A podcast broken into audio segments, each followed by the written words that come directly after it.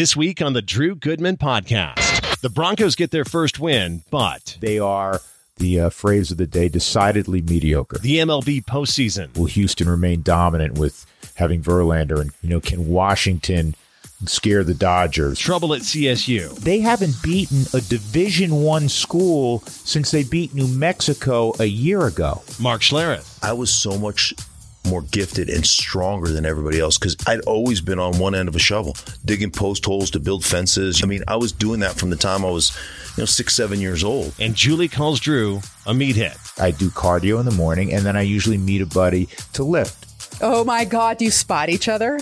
You spot each other. No, we don't. like, This is the Drew Goodman Podcast. Yes, indeed. We have a very packed show today. Mark Schlereth, things you've never heard from Mark. Mark's everywhere. He's ubiquitous. That's our vocabulary word of the day. Mm-hmm. He is, ubiquitous? yeah, that means He's everywhere. Very nice. Somebody That went to class. Academy education. Why are you so surprised? I wasn't surprised at all. I know how brilliant you are.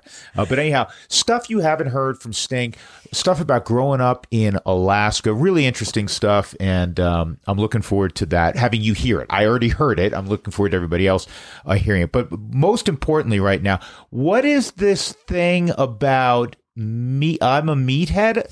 what? All right. I just found out today that you are one of those people that works out two or three times a day. Two. Who I was talking to my sister. I have another friend that works out two times a day, and she's like, "Well, that's because he's a meathead." and I was like, "What?" So oh, yeah, he's a meathead. Who has time to So work out? basically, your sister and I probably are not going to hit it off very well. Not so much. I'm not. First of all, I know where you're going. Meathead, the you know the guy who's in the gym incessantly and and is you know walking out with his jug of protein powder to the parking lot and wears the smediums, right? Right. Am I? Do I wear smediums? No, you're It's a little tight. Is that a little? Do I look like somebody who walks out of the um? Out of, uh, do, come on now. No, you've got Meathead. muscles. I don't go to Gold's Gym. I like. I enjoy being fit. I Mm-hmm. get up in the morning. Nobody anybody cares about this. I, I do cardio in the morning, and then I usually meet a buddy to lift. Oh my God, do you spot each other? You spot each other. No, we You're don't. like, hey, we Harry. don't. I don't go. He- I don't go heavy enough anymore that I really need a spot. I don't because Okay. it's not. I'm not a meathead. Okay. Meathead guys probably need a spot still. Uh, when I'm on the road, I do it six. I, I'll go. I'll, I'll run, and then I'll go in in the hotel weight room, and I'll lift, and then I'm done, and I'm on with my day. I am not a meathead. You know, one time when I used to work with Scott Hastings, I said, "Oh, I worked out twice today." And you know what he said to me? He's like, "Well, that's because you have no life." I was like, "Why? Why is that not like? I think it's a good thing, to be perfectly honest. Like, I that congratulations for being a better person Look than I am. backstroking away. Well, now I feel bad for. you should feel friggin' awful calling me a meathead. We haven't. We're not even like three minutes into the show. No, so welcome to your off season. Um, Yes. Yes. So, are you enjoying the off season, and are you filling your time with watching the postseason in Major League Baseball? Well, here's the the first difference. I, I kind of feel like we've mentioned this before. Hoda and Kathie Lee. You know, I'm normally a beer drinker, but I'm sipping. Uh, what do we have? A Pinot. Yeah, We it's a good little- one. Is it? Is it pretty good? Okay, yeah, we got a little. Claude Pin- Dubois. There you go. Mm-hmm. Sounded very Parisian there. um, but I, I wouldn't be doing that if I was sitting in the booth. It was the end. The end of the season's always a long journey, and you kind of, you know, catch your breath. October is one of my favorite months because the weather here is spectacular. It's still great. Go- it's probably the best time of year. My most favorite time of year to play golf. There's a lot of uh, wonderful things that you can do still in October before the snow flies, etc. Um, but uh, yeah, it's weird. It's like it, it just ends abruptly. And you wish the Rockies were still playing and all that. We know they're not. We know we've known for a while they weren't going to be. So what did I do my first week? Uh, I, I worked out like three times a day, Julie, um, just to you know keep. And I going. spotted my friend I spotted my friend Ernie.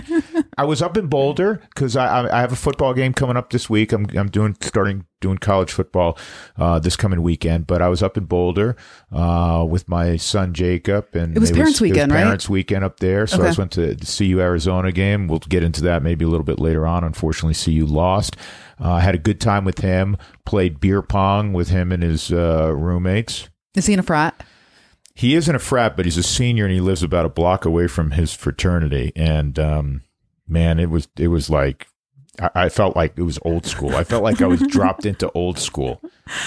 That's really fun. That's Yeah. really fun. Uh, so have you have you as a broadcaster that does 162 games, maybe a couple less than that? Um, are you enthralled with the playoffs, or are you just like, oh god, more? No, I love I love it. I love it because so much is on the line. If you love baseball, you like you, you you enjoy the game so much. Now, not that players ever go through the motion, but you know that every game, every at bat, every pitch that thrown, th- there's a heightened amount of importance, and you want to see also how things play out if they play out as not only I would predict, or many people would predict, like, will Houston remain dominant with having Verlander and Cole and Greinke, and you know, can Washington scare the Dodgers and, and, and all of those things? And it it's really fascinating to watch it play out. But you're always reminded, Julie, as we say during the season, it's not you know Ohio State in football playing the Citadel, where the Citadel, God bless those guys, have no chance. It's Major League Baseball. They're all postseason teams. And even if you have a guy on the mound, we've seen Verlander ridiculously dominant. We've also seen him removed pretty early from a game already in the postseason. You don't know. And that makes it also, you know, very captivating. Is there any kind of anything that sticks out from this postseason so far? And it's tough because things change all the time. By the time this podcast comes out, my God, you know, Dodgers could be out of it. I mean, we could be that would be a celebration. But anything that you notice, like I would have a party, but um, anything that you notice, Well, number one, Minnesota still can't beat the Yankees. It doesn't matter what cast of characters they have; they can't beat the Yankees in the postseason. So that's that's number one. That's a done deal as we uh, chit chat tonight doing our podcast. Um, the the Dodgers and Washington. We knew that Washington was a scary team because they can roll out some starting pitching. Even though Patrick Corbin, his first appearance was awful, uh, first couple of appearances actually wasn't uh, very good. But uh, you know the Astros are getting all got all they want from Tampa Bay. It's great. Last year when I watched it, it was great. It was really good theater. And I just hope, as a lover of baseball, that enough people pay attention amidst all the NFL stuff and college football to, to take a look and realize, you know what? This is still a great, great game that hasn't been messed with like the NFL has been, for instance. I mean, the NFL to players who played 25 years ago is not as recognizable at all as to, uh, you know, what they're seeing today. But in baseball, you know, certain subtle things have changed, but still the same game. Still the same game. speaking of the NFL, so the Broncos finally get their first win. Do you know the last time this team was one and four? Well, I know they'd never been 0 and 5. Right. Fortunately, they avoided that Was there a little party that wanted to see 0 and 5? Just if you're going to be bad, be profoundly bad. be bad. profoundly bad. I wouldn't say I was rooting for that. I and, and it wasn't like they were they you wouldn't confuse the Broncos 0 and 4 with Miami's 0 and 4, the Jets 0 and 4 going into the weekend. They're bad. They're bad football teams. They're out of games. They have no shot. The Broncos lost on two last second field goals.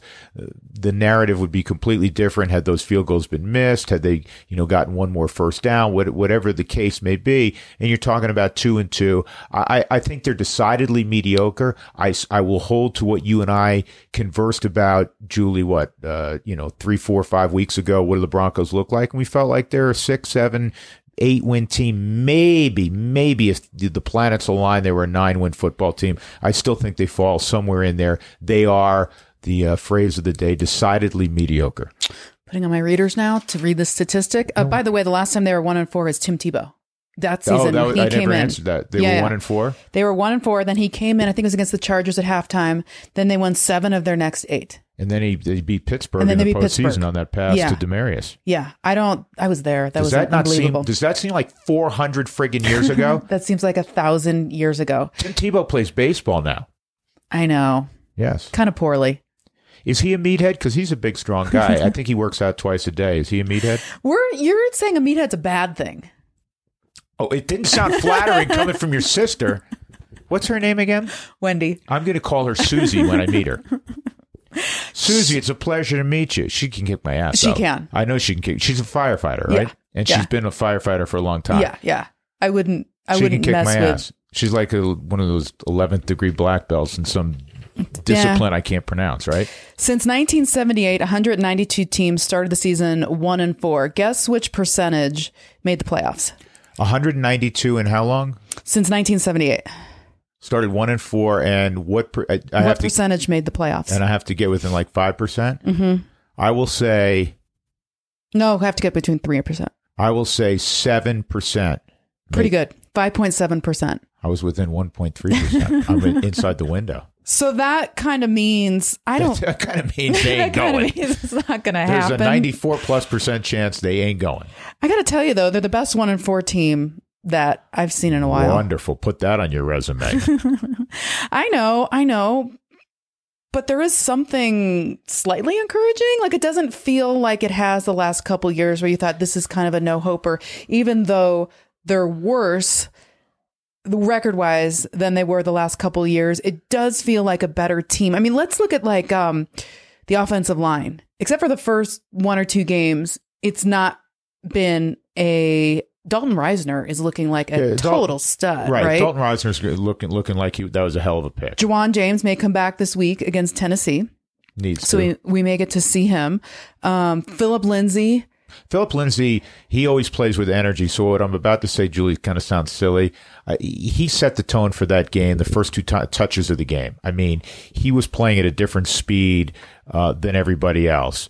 The Broncos lack uh, a dynamic feel to or, or look to them offensively and defensively where you thought you know they they may be able to wreak havoc i know they finally came up with turnovers justin simmons got a pick to to start that uh, on sunday.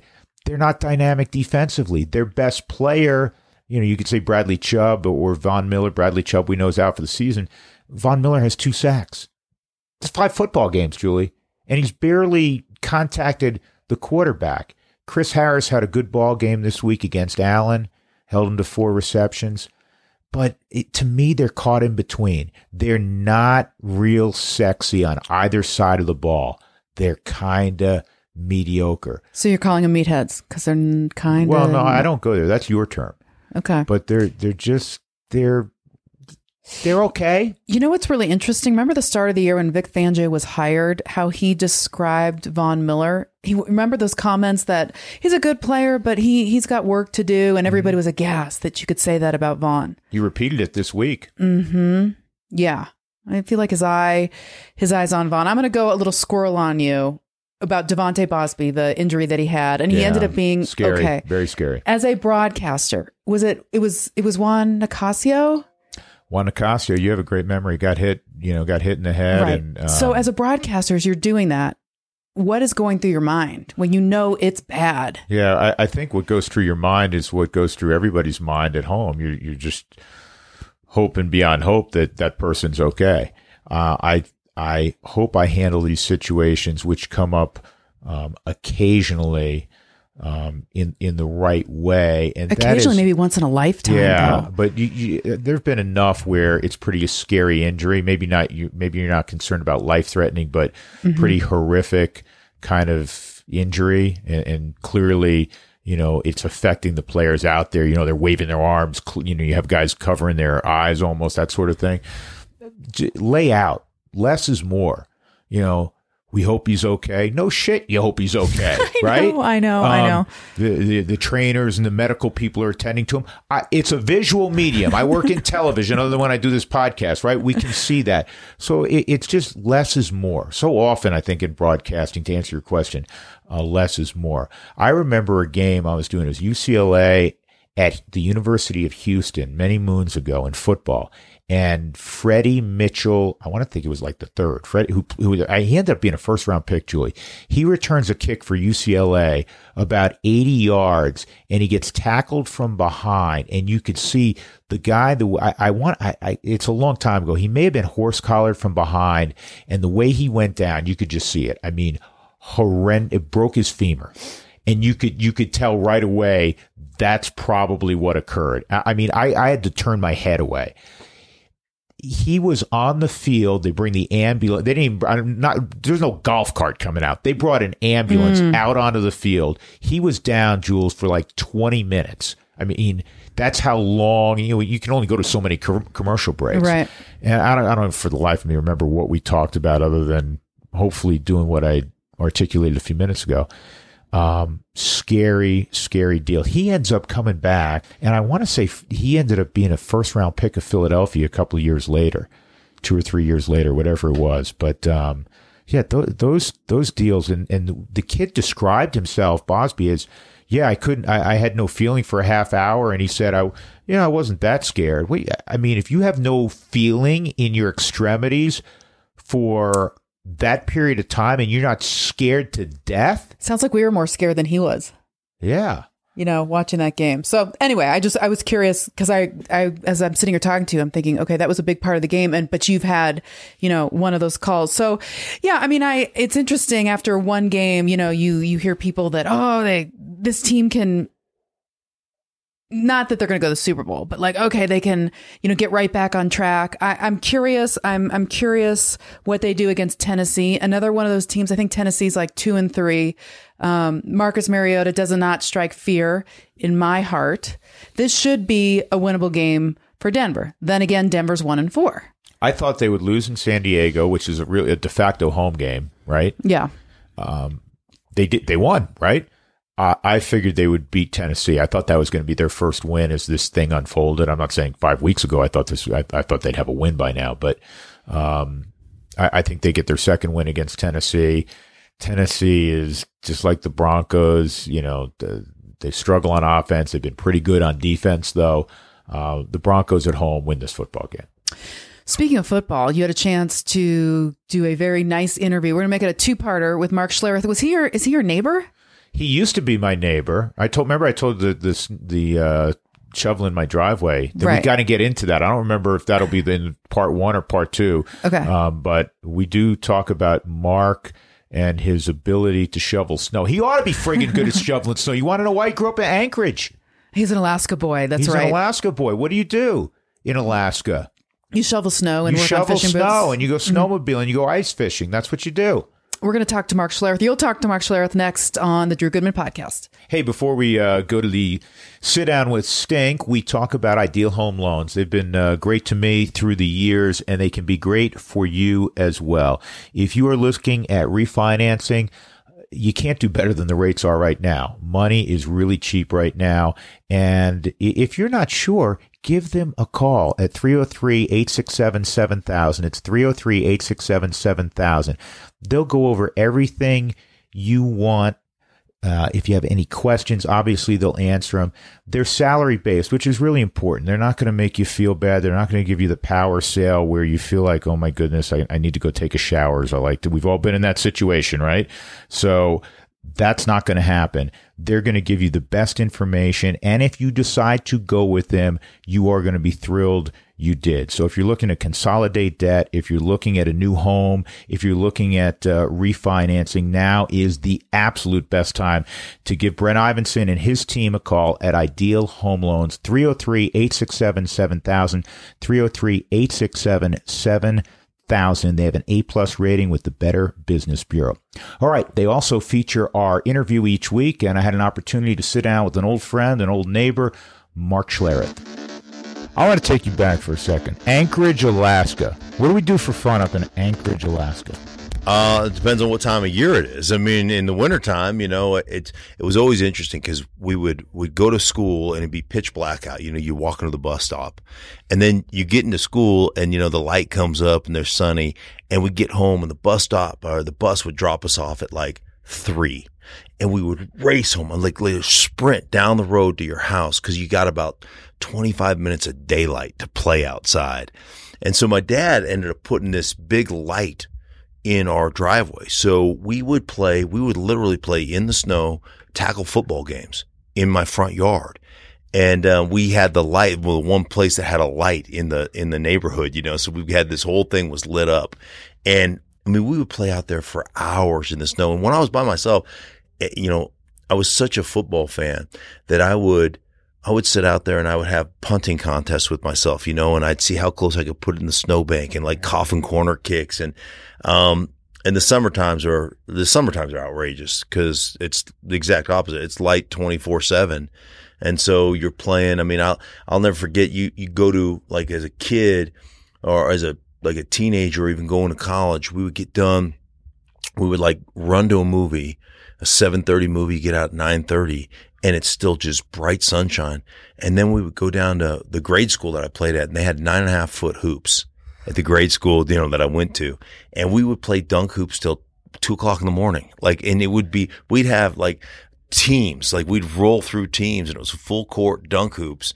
Um, it was a, it was just an absolutely wonderful place to grow up. Did you realize when in high school, I know you were, you were state champ, right, in wrestling, and did you realize, okay, you may be a big fish, but this pond is, it, it's not a small pond. It's so far removed from everything else in the country, even though you're watching games and stuff, say, hey, I want to play there. There's Oklahoma playing, there's Alabama playing. Did you realize I'm good enough to compete? What, what was your thought process? You know, I was, uh, I was a, a realist and, um, we play six games a season. That was our season. So I knew that everybody else that was playing, you know, as we called it, the lower 48 or the contiguous, you know, United States, I realized they're all playing 12, 13 games in the playoffs and stuff. So my experience was different than everybody else's experience. And so, you know, I got asked by a bunch of colleges back then. It was the Pac 10 and, you know, Washington and Oregon and Oregon State and all those schools asked me to walk on as kind of a quote unquote preferred walk on.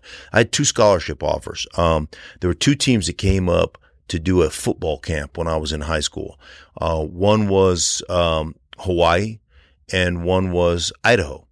And so those are the two recruiting trips that I ended up taking because, um, I'm a kid from Alaska and, you know, I played linebacker and, and offensive line. I was, you know, 6'3", 215, 220, whatever I was. But, you know, I was a legit four, five something 40 guy and could, you know, had a 38 inch vertical jump. I mean, I could dunk since I was a freshman in high school. And so I was. So nine and a half hoop games. Right. Yeah. The, well, I get on the real hoops, I could tell you, but, but it was, you know, I was always a very gifted athlete. So those two schools saw me actually compete and run and do all those things. And they're like, whoa. So they both flew me out there. And here's me though, Drew, like this is the realist in me. I'm like, okay, I've got two scholarship offers, one to Hawaii and one to Idaho. And when I took my recruiting trip to Idaho, or excuse me, to Hawaii, you know, it was, then it was the WAC. And I'm watching the athletes and the guys that are competing there. And I, I legitimately didn't know if I was good enough to play there. I was like, man, I, you know, I don't want to go to a school and sit around for three years and not play. And when I took my recruiting trip to Hawaii, I looked at, or excuse me, to Idaho, I looked at the athletes and I thought, okay, I can come here and play. I, am pretty sure that I can play here. And the other thing, the other part of the decision, so that was one major part of the decision. At 18, I'm making this decision on my own because I had no help. My parents were just like, whatever, we don't know anything about football, right? So that, and then I thought to myself, Hawaii's a great place to vacation and visit. I don't have, I don't want to live there. You know, I was like, I need some snow and I need some rain and I need some crappy weather. And I was just like, I just don't think I can wake up to sunshine every day of my life because I grew up in Alaska. And so those were the two major factors that I had, I, I came to the realization that I think Idaho is a better place for me. And that's why I chose it. When did you become a non-athlete? no, when you went, I'm kidding you, obviously. Yeah. When you went there, did you think, hey, tight end, linebacker? When did they throw you in a three point? Right. Well, so I came, I got recruited as a, a, a center and I redshirted my first year. And then we're doing the off season conditioning program, the mat drills and all these things. And, um, I'm just off the charts, you know, with ability to run and do all those things. So then they moved me to defense and I played defense for three years. I played D end, I played nose guard, I played linebacker. I mean, I played a lot of different positions. Um, and I just kept getting injured one after the other after the other to the point where I was actually retired as a junior in college. So I was out of football. I was completely depressed. Um, I essentially badgered my way back onto the into the football program and moved from defense to offense, moved back to offensive line, and um, was able to stay healthy my last year of of you know college football, and um, and play really well, obviously. And and so it was interesting. Like I had no agent. I didn't have anybody looking at me. I'd only played really one year of college football essentially because I was, I bounced around on defense a bunch and I had a bunch of injuries and those things and, you know, torn ACLs and cartilage and dislocated elbow and Tommy John surgery on my elbow and, you know, the whole thing. So, um, what ended up happening was I had a teammate by the name of Marvin Washington. And um, Marvin called me one day and said, "Hey man, I'm, I've got the Bengals or whoever is working me out tomorrow morning. Why don't you show up to my workout?" And so I would show up to Marvin's workouts. He called me probably 15, 20 times. I'd show up to his workouts.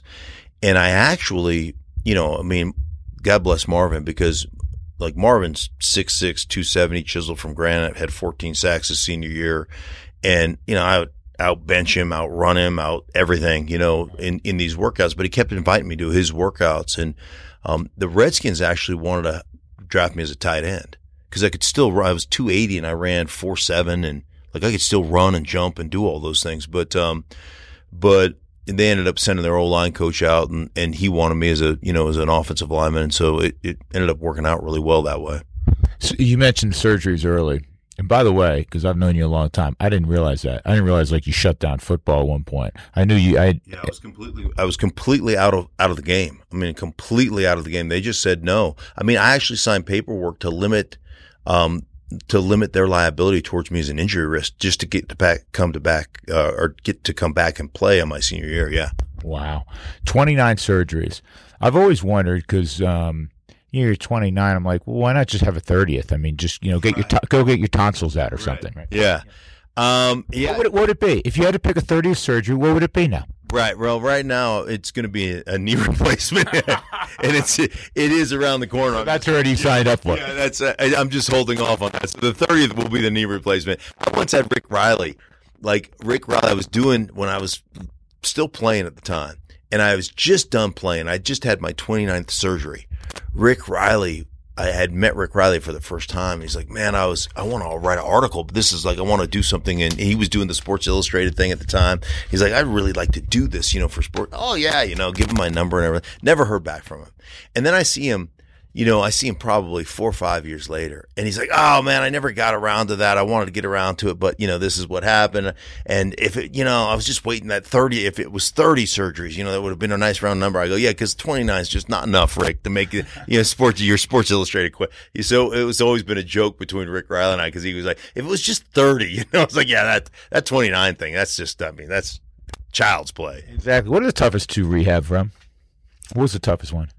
Um, well, I had like six microfracture surgeries. So when on, on my knee, so those are to me the hardest ones. Um, because the frustration level. So a microfracture is essentially, I don't have any of the meniscus cartilage, you know, the, the cushioning in my knee anymore. It's all been ripped out.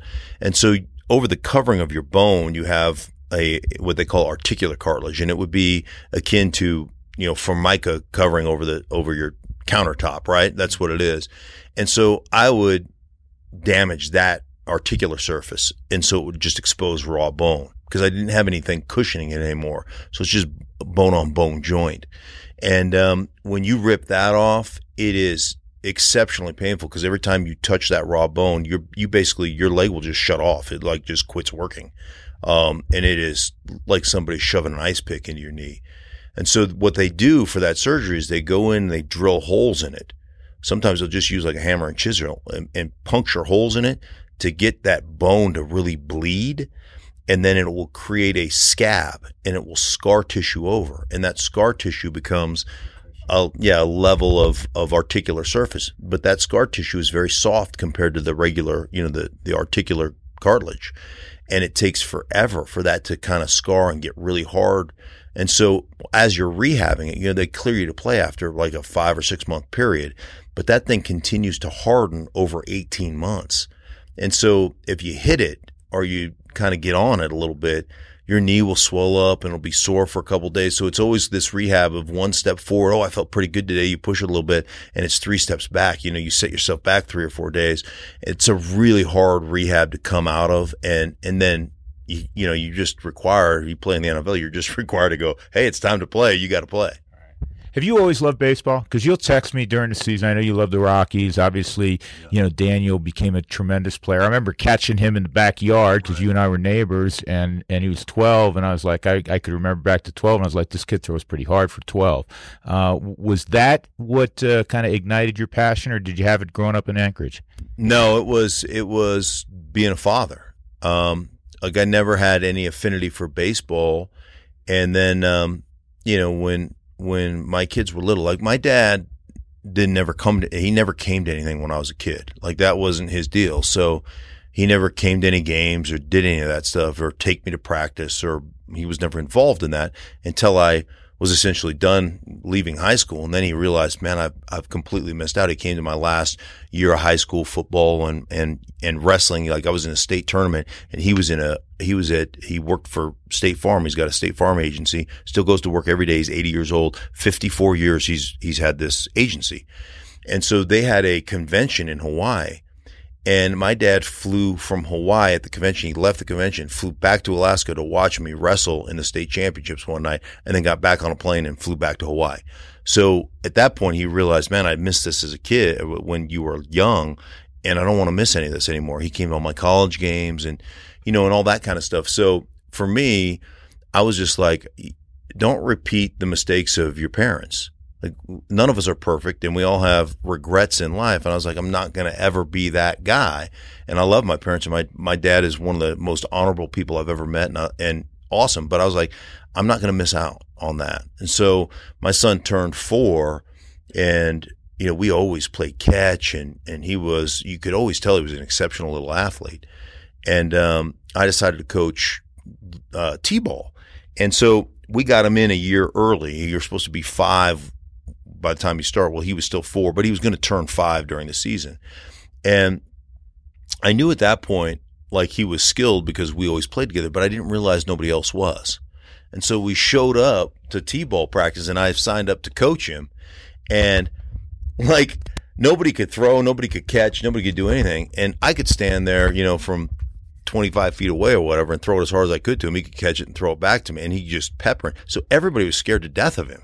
So when we warmed up and did things, I was I had to warm up with Daniel at four years old because nobody else could even come close to you know to to functioning on that. So um, it, it became a thrill for me. Like I was I get to go coach little league, and I coached him all the way up through high school, um, or until he got into high school, and then I just kind of stepped back and said I just have to be you know the parent that cheers, not the guy who's yelling at his son.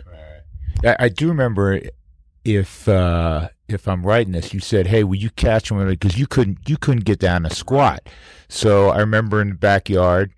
And I was like, "Yeah, this this kid's pretty impressive." The other story, and we've told this a lot. I told this recently. I know your name came up uh, during the podcast, and I said one day because I was still doing the Nuggets back then, and you told uh, Christy and I said, "Hey, if you're ever getting back, you know, super late, just uh, call." You know, you told Chris to call, call, and have Daniel come down and shovel the driveway. Right. And so it was like I got in like 4:30 in the morning. The Nuggets were on the West Coast, and I hear scraping on the driveway. Well, it's during the season, and it was a Sunday morning, and I look out the window window. And I'm like, I ain't going out there because you were out there with Daniel.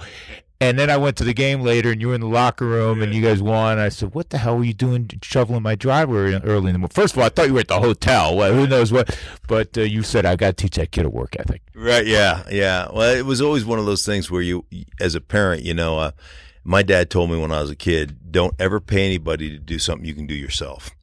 And so I've always adhered to that. You know, I've always taken care of my own yard. And I actually, I, yeah, I find great pleasure in physical labor. Um, I love to start a project and then at the end of the day, look back at all that you've accomplished. Uh, I still shovel everybody in our neighborhood. Nobody shovels their driveways. Like they, they just know they're going to hang out in their house because they know, you know, five o'clock in the morning, I'll be out there. I'll be getting it done. And so we have a little cul-de-sac still to this day in the same neighborhood. Um, and every person in that cul-de-sac gets their driveway shoveled by yours truly. So they, I don't know that any of my neighbors have shoveled uh, since uh, since they've moved in, but um, it's always been kind of one of the things that growing up in Alaska, I used to. That was one of my jobs. You, were good at shoveling. There's some yeah. snow there. There's a lot of places to practice. Right. You were in good place. I will, I will tell you this: that like I worked from the time I was a little kid you know, my dad always had me working. We had horses. We were building barns. You know, I'd be 300 pound railroad tie. I'd be on nine years old on one side of it. My dad be on the other side. We'd be carrying it around, you know. And it was funny because I never thought anything of it. My dad always told me that, told me at the time, like, this is going to make you, this is great for football. Like, lift these logs up, you know, get squat down, use your legs and this, that, and the other. And so he was always telling me, you know, that, hey, this is going to make you a great player one day. This is going to help you, your career. Well, the crazy thing is when I started playing athletics or start competing in, in like Pop Warner football and all that at 12, 13 years old, um, he was 100% right. I was so much more gifted and stronger than everybody else because everything tied together because I'd always been on one end of a shovel, digging post holes to build fences, you know, to, a wheelbarrow, you know, you, you wheelbarrow and it's full of dirt and I'm, you know, rolling uh, topsoil, we're putting in a lawn. I mean, I was doing that from the time I was, you know, six, seven years old until I, you know, until I got, got, went to college. But it was, my body was so tied together from doing all that work that I was just stronger and more gifted than everybody else at that time. That Mark Schlereth interview brought to you by Ideal Home Loans. Again, that's part one. We'll have part two next week. Interesting his reasons for going to Idaho instead of Hawaii. I mean, automatically you say that out loud. If you don't know the reasons and you go, wait, wait, wait. You picked Idaho over Hawaii? And you grew up in Alaska? Right, right, You right. need some sunshine, dude. right. I mean, he, that pale body, some sun. he must take a good amount of flack, even though it all worked out for him, right? Yeah. Well, he was a tenth round pick out of uh, out of Idaho, Mm-hmm. and as I kidded him, there aren't even ten rounds in the NFL draft anymore. Mm. I thought it so was, he was almost Mr. Relevant. he was almost Mr. Irrelevant. Um, I, I found it fascinating that he actually had to give up football at Idaho for a while and signed a waiver because of all of his injuries that they wouldn't be responsible if he got hurt again. That was the only way he got back on the football team. He he was done with football at Idaho and he moves to the offensive line as a senior and he ends up getting drafted and ends up having, you know, a spectacular career, you know, three Super Bowl rings, he had Pro Bowls, the whole nine yards. But He- why Hawaii, he didn't think he was worried that he'd be able to compete at that level. Yeah, but it's Hawaii. Have you been there? I've been to Hawaii. It's pretty. It's nice. God, it's lovely. He also, um, I'm a, I listen to those guys in the morning on the fan, um, and it's nice to hear. I mean, it is nice to hear his ascension in the broadcast world too, right? Like, and he'll let us know about it too. But he's getting some nice exposure, and that's kind of cool. You kind of feel like he's a Colorado kid, even though he identifies a lot with Washington. And No, but- he's adopted Colorado. Yeah. Mm-hmm. I'm proud of Mark. Uh, Mark. Mark's a great person. He he learned a great work ethic uh, from his dad. He, he heard it in there growing up, and you know, doing stuff on their property and wheelbarrows and you know, physical labor. just like how you grew up. Yeah. Right. And it it's carried forward. Not only it carried forward his toughness and his work ethic in his NFL career, but it's not just broadcast. I mean, he's pushing Chili. He's pushing, uh, you know, he was Rock Hoover and Guiding Light. I mean, it's not like is there more than twenty four hours in Schler's day? Have you ever been offered any kind of like bit acting or sometimes No, but I should. I mean, I'm I am one, one of the many things I'm shocked about in my career is that I no soap operas have called me. Doesn't that find? Are you not surprised that that has not occurred for me? No, I, I'm, I'm. What kind of role would I be? A good guy or a bad guy? Uh, right now, you might be a bad guy, but Oh, you'd be. really? God, that's a great question. Um, you'd probably be like a business executive. That's You- what you got me on the like. If I'm on a soap opera, what am I? I'm a business executive. Stink was a detective. I don't know. I mean, this soap operas are like the leading man and the leading woman, and then a couple other people. So I'm one of the couple other people. You've established I'm one of the other couple other peoples. How do you know? You're not like the. You're not I'm not like. the leading. Per- no. you know. You know. Have you ever watched a soap opera? It's been a long time. General Hospital. Isn't that what you're though, doing like there were so many people in college that when I was when I was going to school in the 40s that would um, they they would build their schedule. I'm not I'm not BSing here. They'd build their schedules, mostly women, Uh-huh. build their schedule around GH General Hospital. It was a big deal. It's a big deal. I don't. I don't even know if they're around. I guess they're around anymore. Hey, speaking of college, I'm gonna let. I want to talk about what's going on. Uh, I know you're a big CSU fan. I'm a big fan of all the schools in state, but so. CSU, you know, I, I've it's where I kind of cut my teeth in the late '80s doing play-by-play. So I always have pulled hard for the Rams. They're in a bit of trouble, and Mike Bobo's in a bit of trouble. Did you know that there's a website called bobohastogo.com? Um, I I it, I didn't know that. Nothing surprises me, especially. Listen, they haven't won. I I really like Mike mm-hmm. personally So a I. lot, and I think he is a really gifted offensive mind. I also could see where he would be really good in the home recruiting. Yep. because he's a genuine guy. He's a believable guy. Julie, I don't get it. Last year, you kind of give him a pass because he was ill. He wasn't, you know, he had to spend most of uh, camp in the hospital down in Denver um, with, you know, the mal- mal- malady. I can't even describe what it is, but you know, it affected his his foot and and so on. And, and he's still dealing with it, but not nearly to the level that he was. But Julie, I don't get it. They they open up. You've been up to to Canvas Stadium. I love that new stadium. It's gorgeous. Yeah. I mean, it's not it's not SEC big, but it's perfect for CSU. Love the location. There, there can't be a a group of five school in the country that has better facilities now for football than Colorado State. Not just the stadium, but inside where most fans don't get to go. Yeah. Their football facility is phenomenal. They have everything it takes. They're an hour north of Denver. Fort Collins, as we know, is a beautiful place. Colorado State's a tremendous school. As of this taping, mm-hmm. they haven't beaten a Division One school since they beat New Mexico a year ago. That, I mean, that's unfathomable. And and what do you do? Because if you buy him out, then you're starting from scratch again, and you have to pay him a lot of money. If you if you wait till January, you screw your recruiting class, but you save yourself a couple million dollars. so right now, if they let him go, it's five point five million. If it's January, it's three million. Right, but then you can't. But you can't do it. It was that was creatively done by his representation because you if you get rid of a coach, you can't do it in January because all of the coaches you probably want have a job now. And how do you go recruit? Uh, on January second, you call up all the all the verbal commits and you say, "Oh, by the way, we've made a coaching change and and and the entire staff is gone, save two position coaches, which is normally how it works." You can't do that. And I'm listen. There's a lot of football left, but they don't they don't beat they haven't beaten CU, they don't beat Wyoming, they don't beat Air Force, and they've lost every other game of, of meaning over the last few years, and it's it's disheartening. Yeah, I never, I'm never one to call for somebody's job. So no, I, I'm, and I and Right. I, I hope somehow miraculously it turns around and they get on a roll. Um, you, part of football, part of any sport, Julie, is depth. So people will say, "Well, Collin Hill went down again," and Collin Hill, you know, if he were able to stay healthy for a long period of time, a lot of people think he has NFL ability, a quarterback, and he blew out his ACL. Poor kid for it's the like third an time. open competition at quarterback now, right? Right, right. I, I know not the good. Mm-hmm. Nebraska transfer, O'Brien, you know, was okay. Uh, you you got to have you got to have guys that step up. We know we know that, and they they they there's they're one in five as we are chit chatting away here for our podcast. Julie, are you kidding me? With those facilities, with supposedly how they've recruited, it doesn't make sense.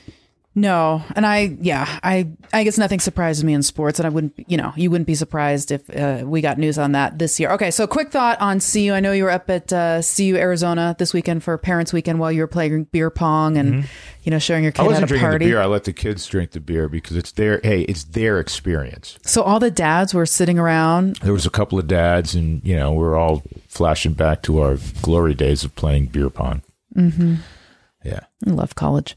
Okay, so give me a thought on the CU, uh, the CU program as we move forward, and they play Eugene coming up Friday night in Eugene. They are a twenty-two point they underdog. play eugene in eugene or they play oregon Oregon and Eugene. yeah okay have I've- another sip of that pinot grigio Clos du Bois. oh, oh, no, pinot noir um i i really like mel tucker i think they play really hard i don't think they have great depth speaking of depth like csu Uh, that was a winnable game against Arizona. Would have been another good win. They couldn't, you know, they couldn't finish defensively. I mean, they Khalil Tate threw for over 400 yards. They they just have to, here. Here's the deal. My my old partner Dave Lapham, and, and when I was doing the Big 12 uh, game of the week or whatever the heck it was called, he was my partner for a number of years. Played with the Bengals for a long time. Still does Bengals on radio. Dave Lapham had a great line. It's one of my favorite lines.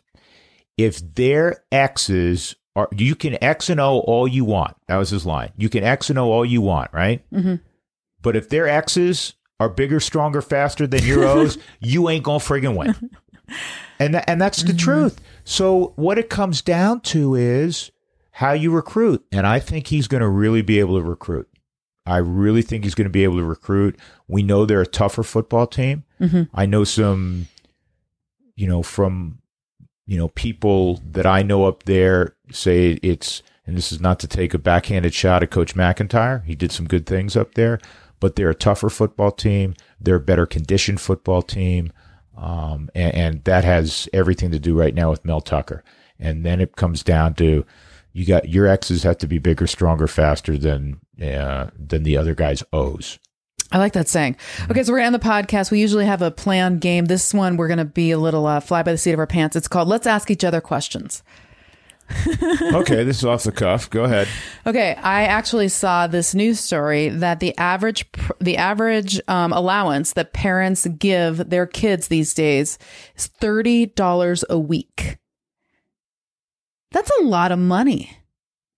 What did you get as an allowance? I got a, I think I got a dollar. I don't even remember. I mean, it was you were in 1940, and I was 1950. Easy. I'll, I will do the self-deprecating jokes. but I can't, I can't pile on. Absolutely not. Does that seem like a lot, or do I just seem like I'm out of touch? today. By the way, um, thirty dollars. A week just for spending money. I wish that's what we were.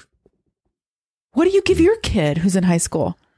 Um, You can't backtrack now. more than that, but it includes food, and we try to tell Oh, them, okay. listen, you know, you, you're gonna have to learn to budget. So he's. I keep telling my kids they're on like, per, you know, perpetual scholarship. I, I can't wait till the uh, that ends. yeah, But, that'll be a while. yeah. Yeah. No, okay. they do. They're they're doing a little better than that. So yeah, I understand. I understand that. Are I'm they over 100? If they are, I want to be your child. sure- oh, so it's my turn. Yeah. You see how I passed on that? Yeah. Um, would you? Yes. no, go. Which, and I don't know this about you. Would you jump off a forty foot cliff Uh huh. into water, not just jump off the cliff? Okay. Jump off forty foot cliff, or run three blocks down Lincoln Naked. uh, naked. Um, I'm gonna jump off the cliff. There was a time where I would say, "Yeah, I thought you were going to say I already did that. yeah, yeah." No, I um, yeah. I mean, if it was two in the morning, that's still possible. Lincoln. There may be some folks out. no. I would do the cliff. What would you do? I hate heights. Forty feet. Have you ever been on a cliff forty feet high? Mm-mm, mm-mm. I'll get arrested. I'm running down the street naked. I'm streaking. I'm You are? streaking. I'm not jumping off that cliff. Yeah. Okay. I don't like heights. Oh, you don't. You're scared No, of heights. I'm not big on heights. I mean, you know, I'm not big on heights. What's your greatest fear in life? Well, other than ob- obvious ones. What's the obvious one? Well, it, it, the health of your family, all Oh, that okay. kind of stuff. That, uh, but like I'm talking. No, I'm talking about like spiders or I know. snakes. snakes. Okay. I do not like snakes. Here was one I was going to ask you. Hmm. Would if you had to hold a snake, big snake, not a poisonous snake because that's ridiculous, but you you had to hold like a a twelve foot python, yeah. right? The handler is in the room, okay, but you have to put like you've seen the pictures, the python over your shoulders is heavy, uh, that big a snake, right? Um, that or so I'm making this up on the fly. You have to spend an hour cleaning up. Um, I'm going straight zoo on you. Elephant dung uh, at the Denver Zoo. Elephant poop 100%. Yeah. Elephant poop 100%. I'm with you. I'm clean. Give me another shovel. Yeah. I'll do another hour. I'm good. That's not even a that's not even a question. Okay, last question for me. Do Would you, like? So you don't like snakes either? All right, no. They give me the heebie-jeebies. I don't. Spiders don't freak me out. What is that? Arachophobia? Yeah. Well, no. Anything crawly um freaks me out. Okay. I'm giving you a ticket to an Avs postseason playoff game, game seven, or a Nuggets game seven. Which one are you going no to? No question. Avs. There's no. There's nothing. It's not a knock on the Nuggets. Mhm. There is nothing better in any sport than a game seven in the NHL in the playoffs. I There's nothing better. Nothing better. especially How about game seven overtime? Oh, there's no th- th- then that you talk about you know where your where your stomach's in your mouth the whole time. yeah. There's no greater sports theater than an overtime elimination game in the NHL playoffs. Well, we may not be able to watch that though, and that's my last comment of the night. We we went there last week. Hopefully, hopefully, hopefully, I speak for the masses. That's true. hopefully, that changes. Yes. Meathead. Okay. Meathead out.